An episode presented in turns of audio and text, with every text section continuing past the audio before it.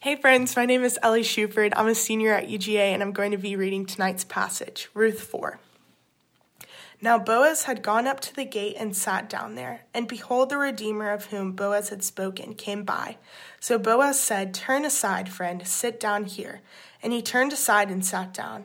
And he took ten men of the elders of the city and said, Sit down here. So they sat down. Then he said to the Redeemer, Naomi, who has come back from the country of Moab, is selling the parcel of land that belonged to our relative Elimelech. So I thought I would tell you of it and say, Buy it in the presence of those sitting here and in the presence of the elders of my people. If you will redeem it, redeem it. But if you will not, tell me, and I will know, for there is no one besides you to redeem it, and I come after you. And he said, I will redeem it. Then Boaz said, The day you buy the field from the hand of Naomi, you also acquire Ruth the Moabite, the widow of the dead, in order to perpetuate the name of the dead in his inheritance. Then the Redeemer said, I cannot redeem it for myself, lest I impair my own inheritance. Take my right of redemption yourself, for I cannot redeem it. Now, this was the custom in former times in Israel concerning redeeming and exchanging. To confirm a transaction, the one drew off his sandal and gave it to the other, and this was the manner of attesting in Israel. So when the Redeemer said to Boaz, Buy it for yourself, he drew off his sandal. Then Boaz said to the elders and all of the people, You are witnesses this day, and I have bought from the hand of Naomi all that belonged to Elimelech, and all that belonged to Chilion and to Mahlon. Also, Ruth the Moabite, the widow of Mahlon, I have bought to be my wife, to perpetuate the name of the dead in his inheritance, that the name of the dead may not be cut off from among his brothers and from the gate of his native place. You are witnesses of this day. Then all the people who were at the gate and the elders said, We are witnesses. May the Lord make the woman who is coming into your house like Rachel and Leah, who together built up the house of Israel. May you act worthily in Ephrathah and be renowned in Bethlehem, and may your house be like the house of Perez, whom Tamar bore to Judah, because of the offspring that the Lord will give you by this young woman. So Boaz took Ruth, and she became his wife, and he went into her, and the Lord gave her conception, and she bore a son. There the women said to Naomi, Blessed be the Lord, who has not left you this day without a redeemer, and may his name be renowned in Israel. He shall be to you a restorer of life and a nourisher of your old age. For your daughter in law, who loves you, who is more to you than seven sons, has given birth to him. Then Naomi took the child and laid him on her lap because and became his nurse. And the woman of the neighborhood gave him a name, saying, A son has been born to Naomi. They named him Obed. He was the father of Jesse, the father of David. Now these are the generations of Perez. Perez fathered Hezron. Hezron fathered Ram. Ram fathered Amminadab. Amminadab fathered Nahshon. Nahshon fathered Salmon. Salmon fathered Boaz. Boaz fathered Obed. Obed fathered Jesse, and Jesse fathered David. This is the word of the Lord.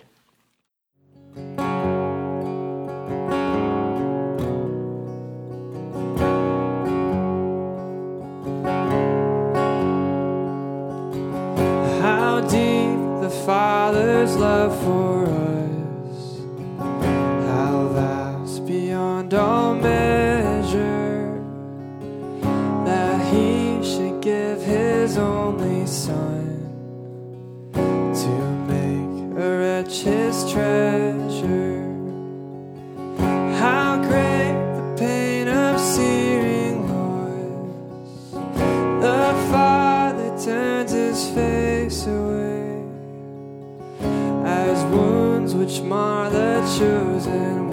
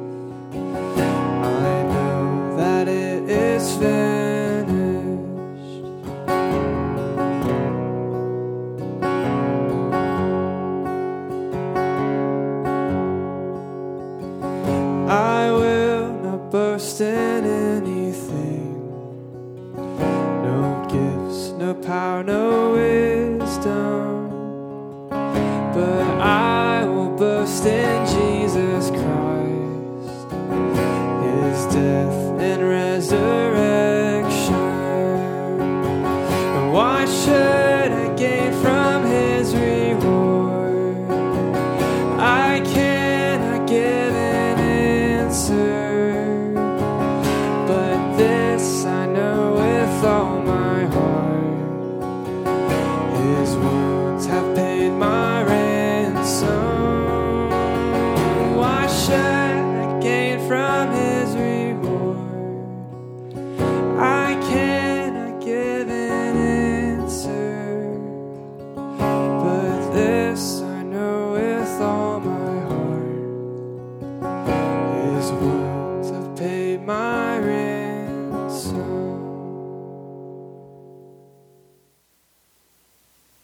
Thanks for joining us, everyone. We're glad that you're back for our last week together of RUF Large Group Spring 2020 as we conclude our 15 week long series on Shattered Saviors, the book of Judges and the book of Ruth, through this spring semester.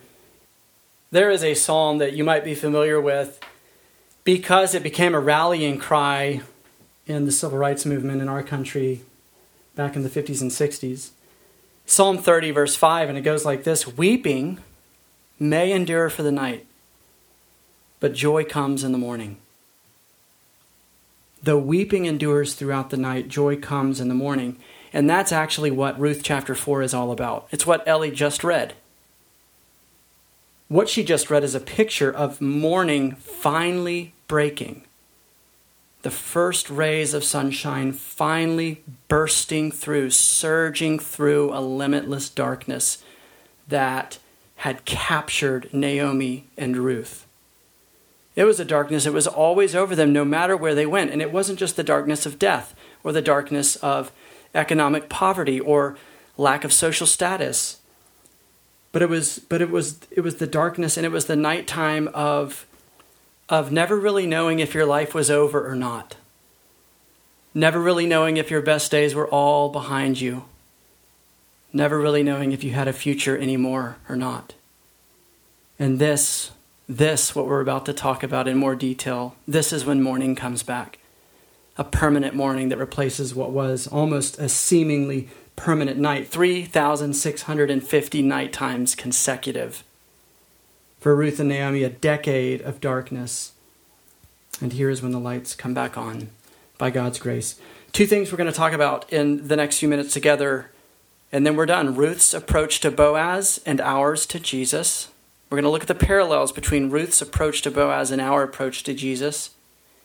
And secondly, Boaz's response to Ruth and Jesus' response to us. Or you could put it this way Ruth's approach to her Redeemer and our approach to ours. And second, our Redeemer's response to us and our response to him. Let me pray for us and we will get busy. Jesus, in these minutes together, we pray that you would show us how we might approach you. But I think even more than that, we want you to show how you approach us and how you respond to us. So we pray that you would do that. Fan the flame of faith in our hearts, that our love for you might deepen and deepen, and our security and rest in you might increase. Pray this in your name, Lord. Amen. Well, we said the first thing that we want to pay attention to was what did Ruth's approach to her Redeemer Boaz look like? And what do we see in that about our approach or how we can approach our Redeemer, Jesus? A little bit of this will be review. It'll be kind of bridging the gap between chapter 3 and chapter 4. It'll be kind of picking us up a little bit where we left off last week. But how did Ruth approach Boaz? Well, there's a few ways that I think are particularly relevant to you and me as we think about how do I come to Jesus? How do I approach him? And this is a question that's a live question, it's valid and it's on the radar of you if you do not know Jesus and you don't know what to make of Jesus. This is a really relevant question to you, right? How should I approach him? How should I come to him as I seek to kind of understand him better and know what he's about? But even if you know him, or even more so if you know Jesus already, that's still a live question. What's the dynamic of our relationship? How can I approach him hour to hour in my life, day to day in my life? Well, the first thing I, I see really evidently in the passage is Ruth approaches Boaz with a keen sense, an awareness of her poverty and how her poverty drives her to Boaz. She didn't see, hear this, she did not see her poverty as a disqualification for Boaz. She did not see her poverty or what she lacked as a reason to stay away. Oftentimes we see even our sin, our guilt, our shame, our weakness, the ways we have fallen short, the current patterns and addictions we're caught up in, we see that as disqualifications to go to Jesus. Ruth saw it as the reason she had to go to Boaz. It's what qualified her for needing a redeemer. And so her poverty, and she's aware of this, her poverty drives her to Boaz. And she essentially says to him, Boaz, I have nothing to offer you. I have nothing in me or about me that offsets the burdens that I bring or brings the scale back to a neutral point. I've got nothing but liabilities. You redeeming me, you loving me, I know it will weigh down upon your shoulders. And look, I want to say here, I don't want to overshadow Ruth's amazing qualities, her beautiful qualities. We talked about that a lot last week uh, the Bible consistently holds Ruth up as an exemplar, as a, a model uh, of impeccable character and selfless love. Everybody through the book of Ruth draws attention to how well she loved. Naomi, Boaz, the other women in the fields. So her character speaks for itself and gets a lot of attention in the passage, but you gotta you gotta catch this. Ruth isn't approaching Boaz as an equal. This is not another wealthy woman in the town who catches Boaz's eye and he catches her eye and they meet together and they say and she says to him, "Hey, what do you think about dating or what do you think about going out? Or you want to be friends?" This is someone who is as far down the social tree as you can get from Boaz coming to him and she's not asking to be friends. She's not asking to date him. She's saying, Will you redeem me? In a sense, as we've talked about it in weeks past, will you bring resurrection into all of the places of death in my life, my finances, my heritage, my past, my present, and my future? Ruth was keenly aware of how her need drove her to Boaz, and she was very much aware of how she actually brought nothing but liabilities and debts to Boaz. And so that kind of shapes how she approaches him so that she, and this is the second thing I noticed, she approaches Boaz with a question in her mind and nothing in her hands. And this is how we approach Jesus with a question in our minds but nothing in our hands. Just as Ruth's poverty drives her to her Redeemer, our poverty should drive us to Christ and it should drive us to him with a question in our minds and nothing in our hands. The question that Ruth has in her mind and eventually leaves her lips and reaches Boaz's ears is this Will you redeem me? That's all she has. That's really all she brings. Nothing else. This is not her bartering. It's not her negotiating.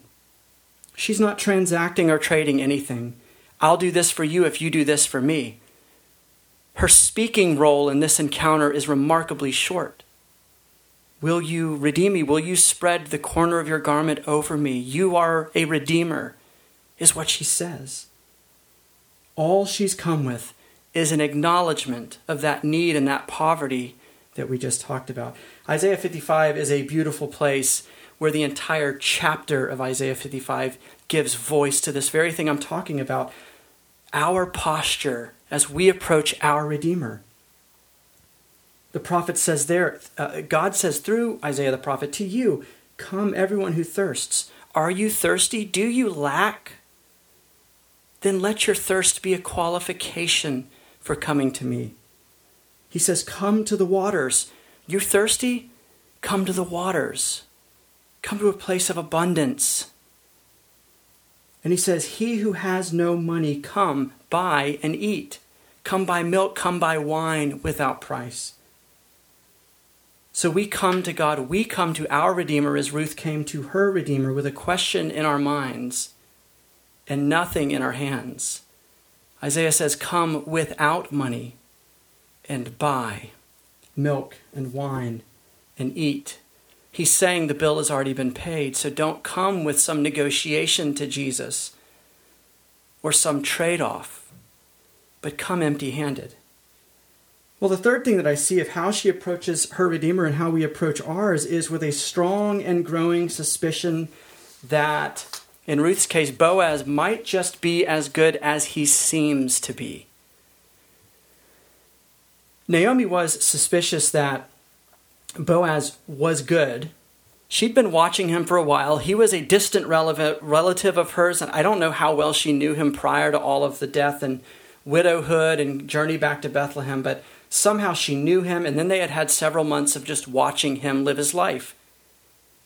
And they got the growing suspicion that this man is different. He, like Ruth, my daughter in law, he loves so well. He goes out of his way to take care of Naomi's needs. If he was really just interested in a cute girl, if he was really just after Ruth, why is he going out of his way to make sure that her old, beat up mother in law has enough food to eat too? He's always asking, How's Naomi? How's Naomi? So they're, they have a growing suspicion that this man is different. He sees us, he notices us, he cares for us. He, he thinks about us in ways that other people don't think about us. So maybe, just maybe, he might respond well to this question that's on our mind Will, he, will you redeem us? Will you bring resurrection into all the places of death in our lives? And guess what? As often happens between close friends, Naomi's faith in Boaz rubbed off and became Ruth's faith in Boaz. Naomi's suspicion that Boaz not only is good, but would help, eventually becomes Ruth's confidence, Ruth's suspicions that maybe Boaz is really good and maybe he will help. And so Ruth eventually grows in enough confidence to kind of give herself to this crazy plan of Naomi's to go in the middle of the night and to present this man with her request at great risk and great cost, as we talked about last week. And there's just so many stories of this throughout the Gospels of people who had nothing to give to Jesus and at great risk had grown suspicious by watching him interact, watching him live his life over the months, watching how he responded to others who had just were draped in shame, couldn't cut the ball and chain of their past or their reputation, couldn't fix their patterns. They got to see him over and over again respond to those people in compassion, generosity, welcome, and hospitality. That their suspicions grew that maybe, just maybe, he would do that for me too. It's like Luke 7. How did that woman ever end up busting in on Jesus' dinner party with the Pharisees? That's the last place on earth a woman like her would ever want to be. She could have been stoned on the spot. But her suspicions that Jesus was as good as he seemed to appear had grown to the point that she took the risk and went to him and asked, essentially to him too, Will you be my Redeemer? Well, Ruth's suspicion of Boaz's goodness was very well founded. because his response to her blew her wildest expectations, her dreams out of the water. He so far exceeded them. Friends, have your suspicions of Jesus' goodness grown to the point that you're beginning to take your needs, today's needs, to Him?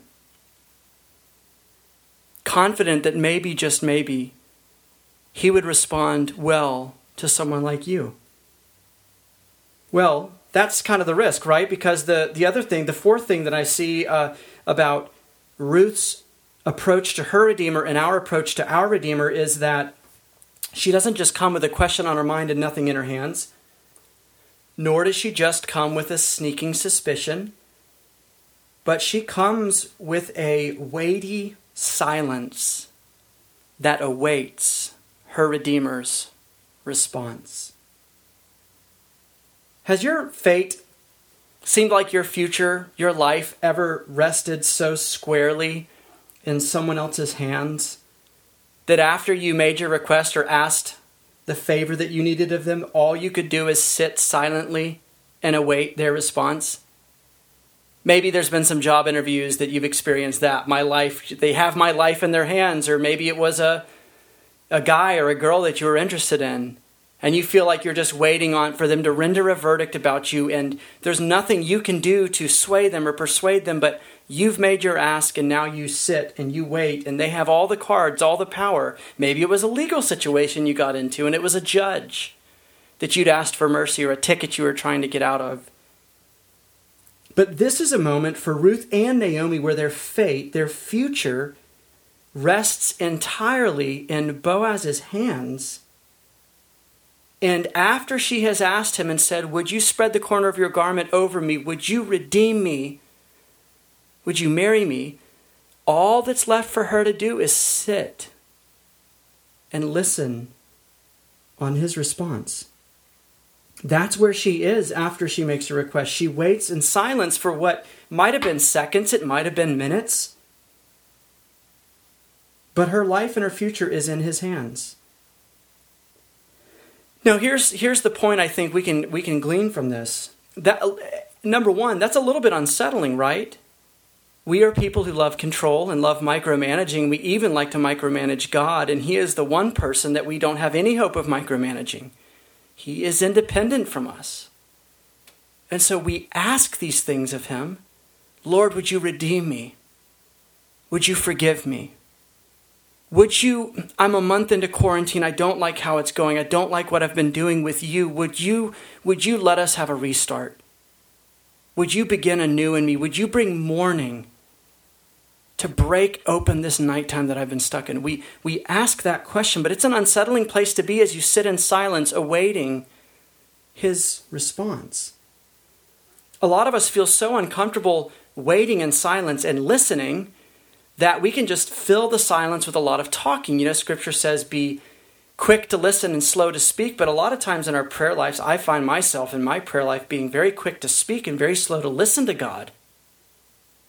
I ask much of Him, but it never occurs to me to sit in silence and wait. Because maybe, just maybe, as I'm asking something of Him, He says something in response to me. He answers, He responds.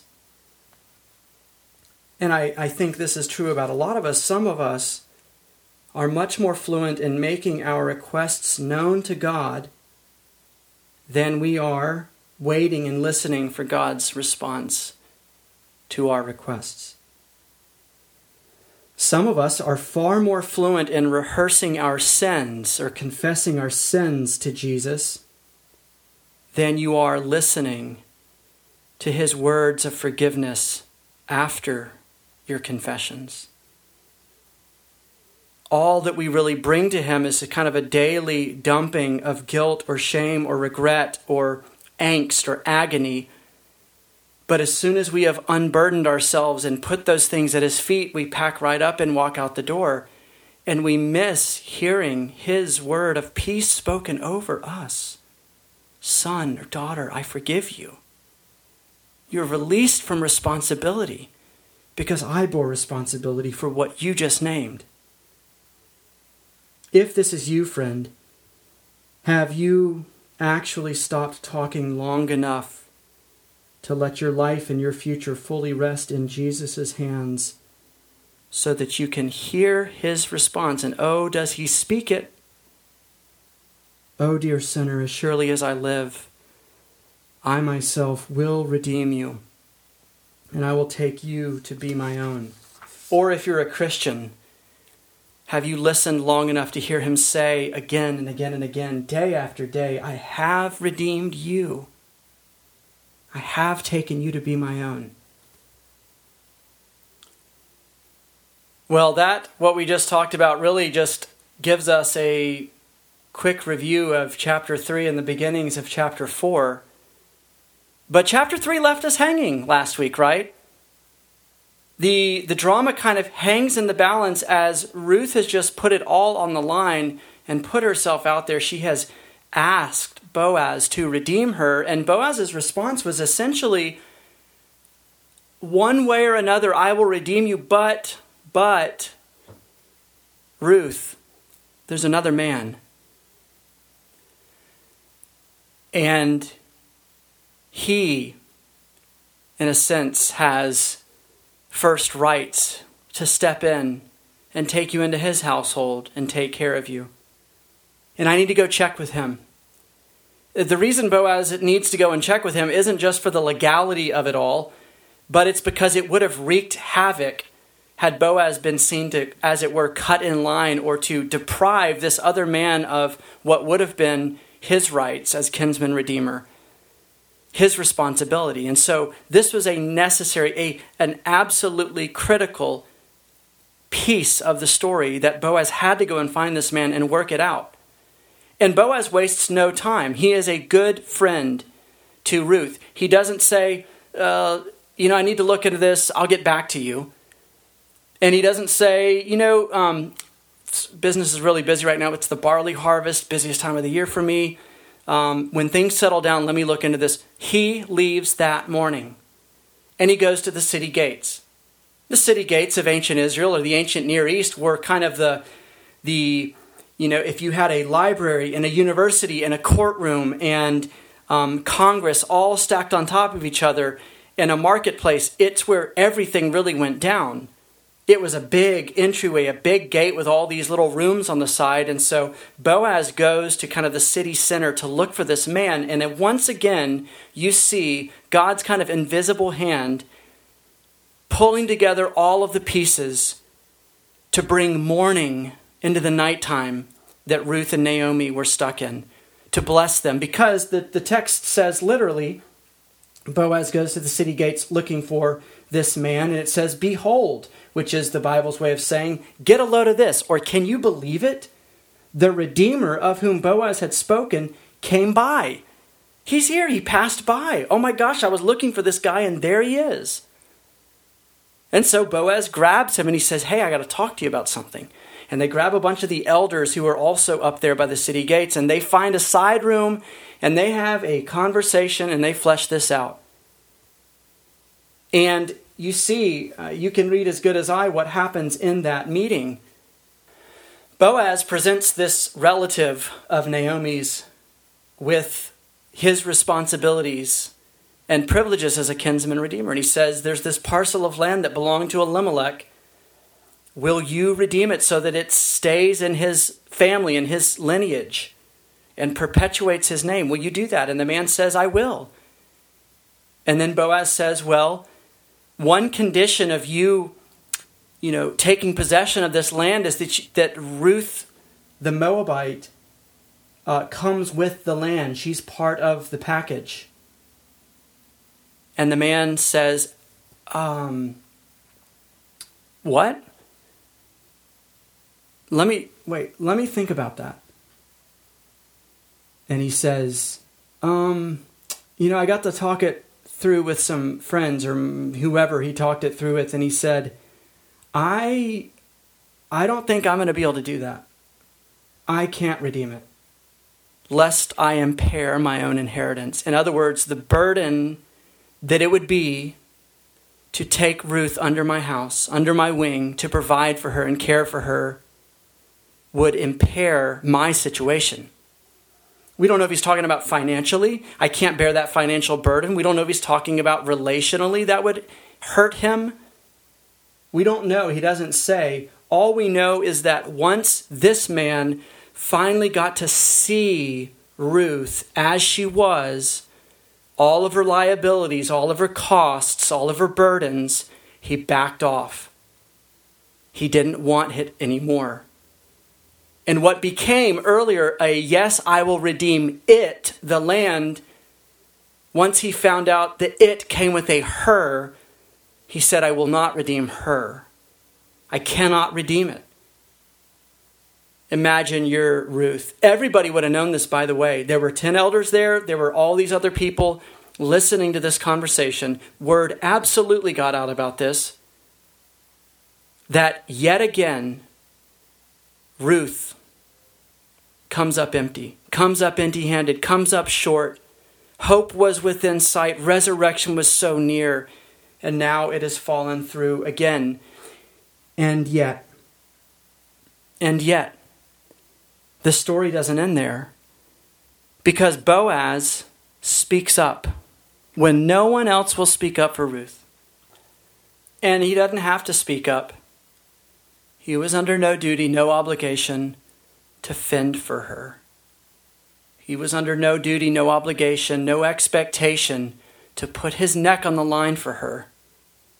But he does. He speaks up. He fills a silence. As Ruth, in essence, she's not the one asking this man, Will you redeem me? But Boaz, Ruth, through Boaz, is presenting a request to this other potential redeemer, saying, Will you redeem me? And he says, Once he, he says yes at first, but then he sees the price tag on Ruth, how much she's going to cost him, how much burdens she's going to bring and chaos she's going to bring into his life. And then he says, no. And in that silence, that condemning, crippling, crushing silence of rejection, Boaz's voice rises up and he says, I will redeem her. I will buy her to be my wife. And Boaz Boaz knows down to the penny how much it will cost him.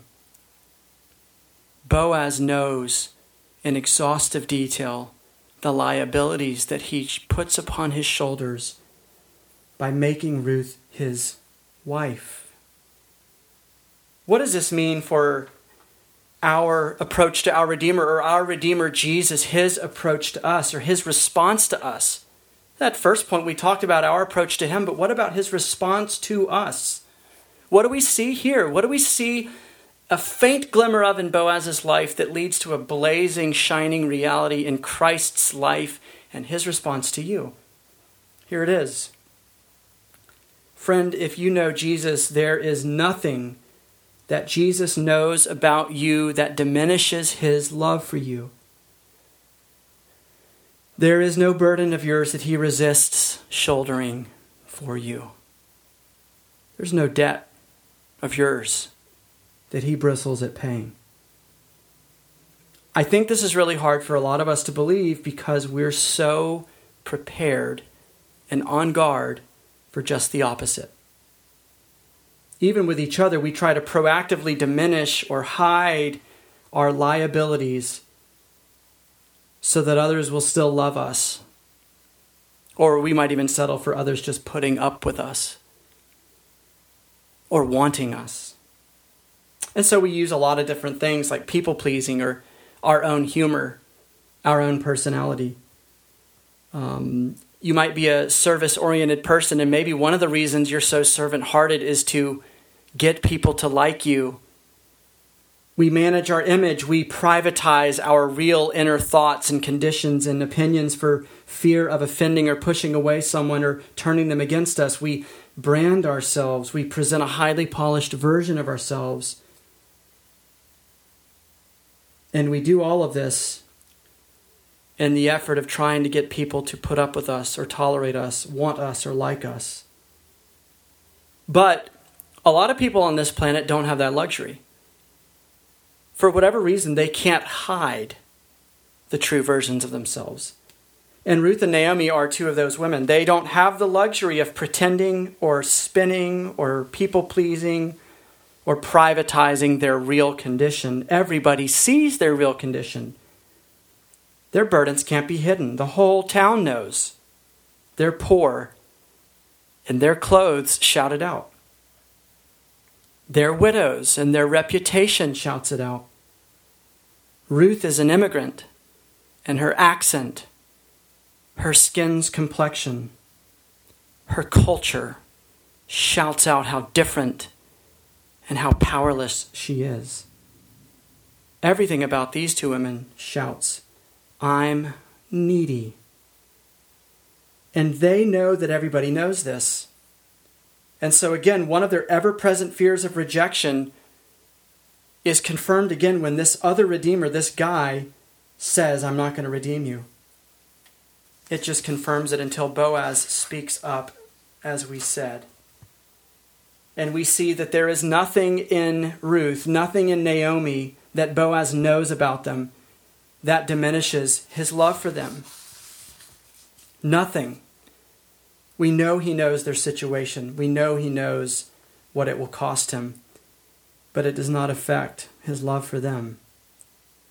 Friends, Jesus knows from the beginning, inside and out, all the liabilities, the failures, the defects, the dysfunction of sinners, and yet he still wants them. Paul is repeatedly making this argument. He comes at it three different times in just a few sentences to press home the reality of what I just said. That knowing what he knows about you, even if you don't know the Lord, knowing what he knows about you will not hinder him pursuing you and wanting you. Paul says, while we were yet sinners, and then he says, while we were ungodly, and then he says, while we were still weak, Christ died for us. The people who the gospel writers show flocking to Jesus. Are people like Nicodemus the tax collector, like the sinful woman of Luke 7, like the woman at the well, like Mary Magdalene, they were specifically people who knew, who had grown suspicious, who had grown to believe that Jesus could see them as they were and still receive them, still speak up for them, still love them, still pursue them. Friends, when, you, when this clicks in your mind and in your heart, music will start coming out of your heart and out of your mind. Joy will return when you believe that there is nothing that Jesus knows about you that diminishes his love for you. Oh, how that brings freedom and joy and jubilance back into somebody's life when they see these things. Let me put it to you squarely. Did Jesus experience sticker shock at the cost of redeeming you? Of course he did. It's depicted in vivid detail from John 14 to John 17 in the Garden of Gethsemane. We just heard depicted again this past Good Friday. Of course, he got sticker shock at the burdens that he would bear on your behalf, at the liabilities and the debts that he would take upon himself, the consequences that he would drape himself in. Of course, he got sticker shock at the cost of buying you for himself. But did he walk away? like that first Redeemer? Of course he didn't. And did he ever experience buyer's remorse after redeeming you? Now that you're his, does he experience buyer's remorse? Never. Never. Why not? Because he loves you. Why not with Boaz to Ruth? Because he loved her. But as we conclude not just this message and this chapter, but this book and really this series of Judges and Ruth, we need to conclude reminding ourselves that Jesus' love for his people is not just his feeling for his people, a feeling of love for his people, because redeeming love, and we see this so clearly in Boaz, redeeming love doesn't just feel, but it executes a plan. It secures access to its beloved. So, look, when we say that God loves you, God loves his people, yes, of course we, we believe Zephaniah 3:17 that God delights in you and rejoices in you, rejoices over you. And of course, we also mean that he feels affection for you. He feels affection for you, Hosea 11:8. We believe Revelation 21 3 that he prefers your company. He prefers to be in your presence and you to be in his presence. We believe Psalm 139 that he thinks of you always. But listen, we need something more, and Ruth needed something more than just Boaz's feelings of love for her. She needed an executed plan, she needed a contract, she needed witnesses, she needed a covenant established. Redeeming love is an executing love, it's an acting love. I don't know how much you got to participate in your church's Easter worship or celebration of Good Friday or Maundy, Thursday or Easter Day, but we have just come out of a week of rehearsing again and remembering the climax of Jesus executing or accomplishing the plan of redemption. He was fulfilling the plan that secured your marriage to Him. When He said, As surely as the Lord lives, I myself will redeem you, those couldn't just remain words, they had to be executed. They had to be implemented, they had to be fulfilled. And His payment of this price of redemption wasn't just a symbol of sentimental love for you. But as he paid the price of your redemption on the cross, what he was doing is not just showing you how much he loved you, he was crushing your enemies. He was fighting your battles for you. He was silencing your foes and your accusers. He was cleansing your soul. He was securing your future with Him. And every inch He moved forward for you, He moved backward a thousand miles. As He fell down, your Redeemer lifted you up. We don't see this nearly as clearly in Boaz because Boaz, in establishing and executing his love for Ruth, is simply you know, doing a marriage ceremony, as it were, making public vows to her, but he secures his love. He, he chisels it in stone for all the world to see that he will love, not just does love, but will love Ruth. And Jesus does that infinitely better for us on the cross. He accomplishes his love for us. He doesn't just demonstrate it, but he accomplishes it for us. Sufjan Stevens gives us a fitting way to end this because he really captures this idea beautifully that redeeming love doesn't just feel, but it does the work. It goes on the journey, it fights the battle, it executes the plan or the mission to be with its beloved. It's his old song titled To Be Alone with You. He says, I'd swim across Lake Michigan. I'd sell my shoes. I'd give my body to be back again in the rest of the room, to be alone with you, to be alone with you. You gave your body to the lonely, they took your clothes. You gave up a wife and a family, you gave your goals. To be alone with me. To be alone with me, you went up on the tree. To be alone with me, you went up on the tree. I've never known a man who loved me. Redeeming love works. Redeeming love fights. It executes a battle plan. It accomplishes the redemption. It secures the salvation. That's, friends, what Jesus has done for us in a perfect and beautiful way on the cross. But I know there's a couple of you out there who are like my mind so often used to be, who say, This sounds good, Ben, and I know all of this stuff, and I can believe it for every other human being on planet Earth except for me. Because my days, my life still seems like God is blessing everybody but me. He's merciful to everybody but me. He'll fight for anybody but me, redeem anybody but me. Everybody else, morning is coming in their life, light is returning, but for me, I'm still stuck in darkness, stuck in light, or in, in, in the night. And I got to tell you, I, I the first time I read this passage, it was kind of quickly, and I missed this, but I thought that verse 14 and 15 were talking about Ruth, but they're not. Look at who they are addressed to. Verse 14 Then the women said, Blessed be the Lord who has not left you this day without a redeemer. He hasn't abandoned you without a redeemer. And may his name be famous in Israel. He will be to you a restorer of life and a nourisher of your old age. You hear those words and you say, Isn't God great because of what he did for Ruth?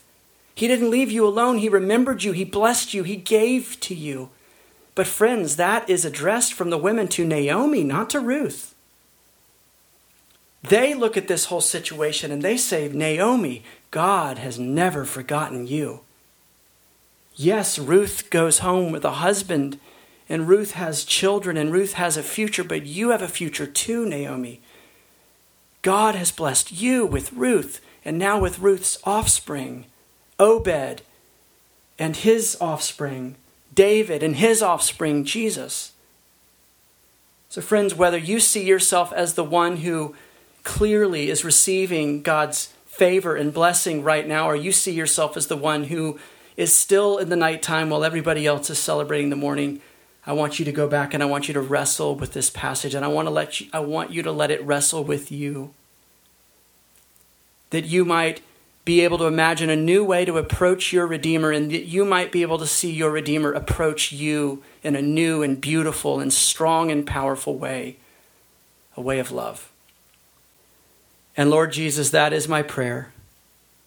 Not just that we would wrestle with this passage, but it would wrestle with us, that it would bless us, that it would bring the morning to shine your light upon us.